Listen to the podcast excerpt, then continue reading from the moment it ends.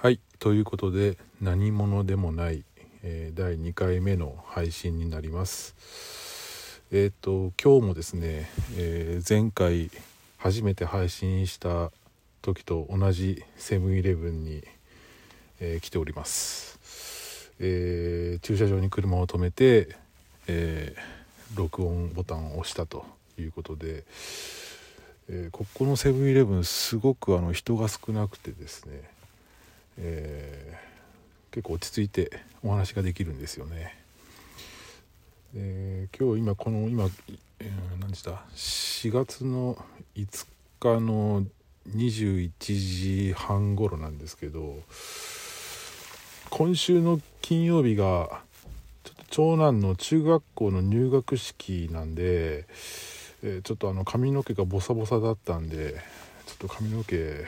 今日ぐらいしか着る日ないなということで、よく考えたら今日月曜日なんですけど、月曜日って美容院とかお休みのとこ多いですよね。でいろいろ探し回った結果、小倉で夕方から切ってくれるところが見つかりまして、小倉までわざわざ高速乗って、髪の毛切っててもらったというような感じで、今その帰りに、セブンイレブンに到着したという感じです。先週の金曜日に、初めて古典ラジオのリスナーさんであるゾウさん紫さんと、食事会を、してですね、その翌日なんですけど、長男がですね心配そうに、私に質問してきまして、お父さん大丈夫だったって聞くんですよね。何のことかなっていうふうによく聞いてみると、隅っこの方で一人で固まってなかったかなっていうのをですね心配してくれてまして、さすが長男と、よくお父さんの性格を分かってるねっていうふうにちょっとびっくりしたんですけど、結構家の中では明るく振る舞ってるつもりなんですけど、よく見てるんでしょうね。夫婦の会話とかであまりこう喋らない性格で、夜も特にどっか飲み会に行くわけでもないし、たまに帰省してくる友人と年に 1,2 回会うぐらいなものなんで、まあちょっと夫婦の会話を聞かれてるのか、それとも普段の振る舞いで私の性格を見抜いているのか、ちょっとびっくりしましたね。今日はですね何の話をしようかなっていうふうに思ってるんですけど、これあれですかね、 10分って誰が最初に始められたんでしょうか。樋口さんですかね、それとも室さんですかね。結構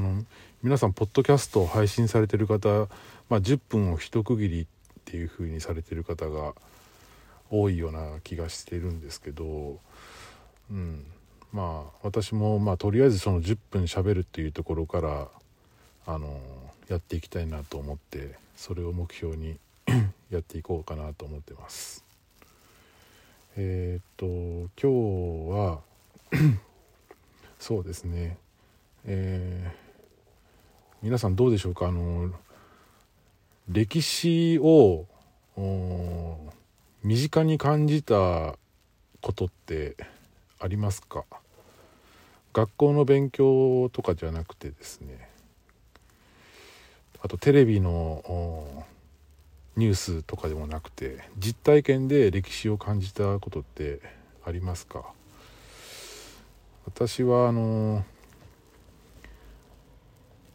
高校生の時に、修学旅行が韓国だったんですよね。福岡県内の高校なんで、韓国ってすごく近いから、結構その当時はよくそういう海外への修学旅行っていうのは多かったんですけど、私の親友というか悪友というか幼なじみというかですね、もうかれこれ30年35年近く付き合ってきてる友人が一人いまして、で彼が在日コリアンなんですよ。でまあ普通に高校の時も同級生だったんで、一緒に修学旅行行くことになったんですけど、その時ちょっと衝撃を受けまして、福岡港からビートルっていう船に乗って、プサンに行くわけなんですけど、出国手続きの時にですね、何名かいる在日コリアンの生徒と、日本人の生徒っていうのは完全に分けられてて、パスポートの色ももちろん違いますけども、搭乗口のゲートがですね、その外国人専用のゲートから、出国していくっていう、そういう状況を初めて見る機会がありまして、その時に私は結構強烈にちょっとその辺が印象に残ってるんですけど、やっぱりもちろんその在日コリアンの存在っていうのは自分が生まれた時は知らないか、小学校ぐらいの時からは知ってましたし、ここは福岡県の筑豊地区っていうところなんで、炭鉱で栄えた地域っていうのがたくさんあって、そこでもですね、やっぱその在日コリアンの人たちも仕事に従事されていたっていう話は小学校ぐらいの時にはもう話としては聞いてたんで、別にもう完全に私の中ではその生活の一部にその在日コリアンとの共存っていうのがもう染みついてたんですけど、いざですね、その修学旅行でそういった場面に出くわしますと、正直とても衝撃を受けたっていうことが、あって、これは結構根深いぞみたいな、そのあたりから、日韓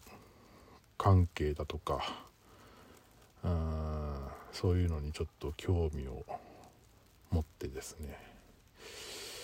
その大して勉強はしてないんですけど、いましたね。例えば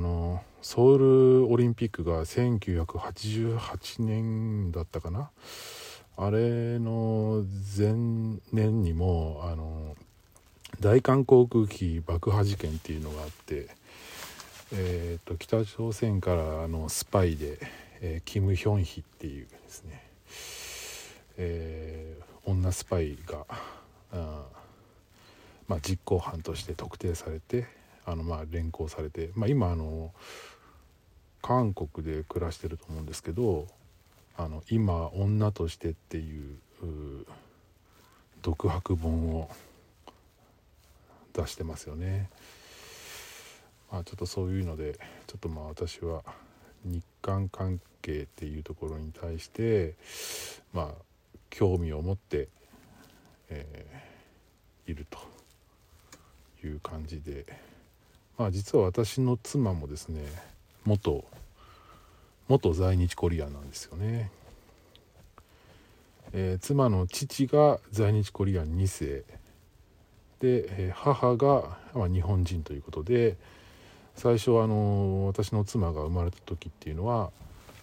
どっちの国籍にするかを選べるっていうことだったんですけど、最初は、韓国籍でしてたけど、高校生ぐらいの時かな、帰化して日本国籍を取得したと、いうことで、来てるみたいで、妻の話もいろいろ聞きますけど、根深い問題というかですね、